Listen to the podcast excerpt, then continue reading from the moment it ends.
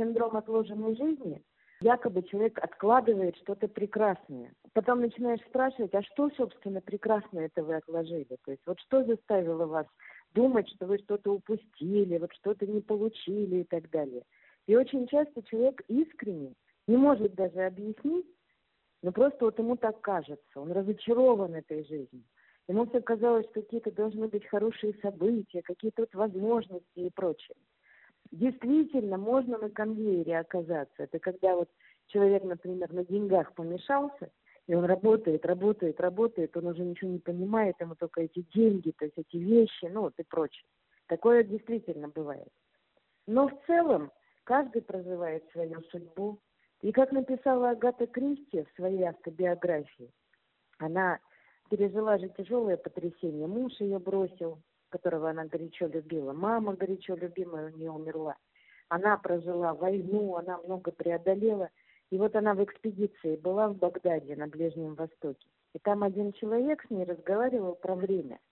И Агата Кристи записала очень странную мистическую фразу, философскую свою автобиографию. Она написала «Жизнь цветка и жизнь дерева одинаково полны». Mm-hmm. То вот это время, которое мы живем на Земле, что ты можешь прожить там как Нацин 26 лет, ну это вот русский поэт наш Семен Нацин, а можешь прожить там 90 с лишним, как какой-нибудь гадкий преступник, предположим, ну или просто там человек, который ничего полезного никому не сделал.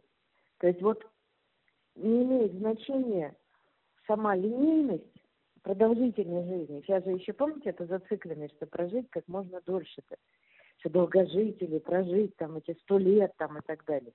Не в этом дело. Она поняла условность времени. Что бояться, что время короткое, что его не хватит, невозможно. Это зря, это неправильно. Что жизнь цветка и жизнь дерева одинаково насыщены, одинаково полны. И время у каждого свое, личное время. Единственное, что могу сказать, если у вас вот это появилась э, мысль, что вы пропускаете мимо свою жизнь, значит, вы делаете не то, что полезно другим людям. Вы не создаете полезно для себя, то есть вы не реализованы ну, в своей деятельности. Вот это ощущение, оно и создает синдром отложенной жизни. Потому что сколько я знала людей, которым предоставлялась возможность, например, ну, поехать куда-то, вот они мечтали путешествовать, вот возникла такая возможность. Или они встретили там человека, который им понравился, что вот чувства там какие-то и прочее.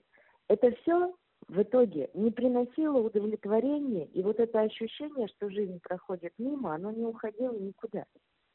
До тех пор, пока человек по-настоящему не начинал любить, когда любишь, там же тоже другое течение времени. Вы заметили, что время меняет свое течение? В состоянии любви, правда? То есть время меняет свое течение если это настоящая сильная любовь. И второе – это творческий процесс, процесс вот труда, созидания, либо службы обществу. В то же время начинает по-другому совершенно течь. И поэтому, если есть вот ощущение, что жизнь проходит зря, нужно вот эти два фактора проверить, все ли у нас в порядке с любовью, первое, кого мы сильно любим, вот есть ли у нас чувство любви глубокое. И второе, то есть черпаем ли мы в нашей деятельности удовлетворенность. Это парадокс, то есть мы не по клише порассуждали, не так, как обычно говорят, что вы не живете, вы откладываете свою жизнь. Это общие фразы. Какая жизнь есть, то есть такая и есть. Вот сколько нам лет есть, только есть. Какие у нас есть качества и способности, такие и есть. Полноценная их реализация во всех смыслах, она избавит нас вот от этого синдрома отложенной жизни. И мы тогда почувствуем себя значительно лучше.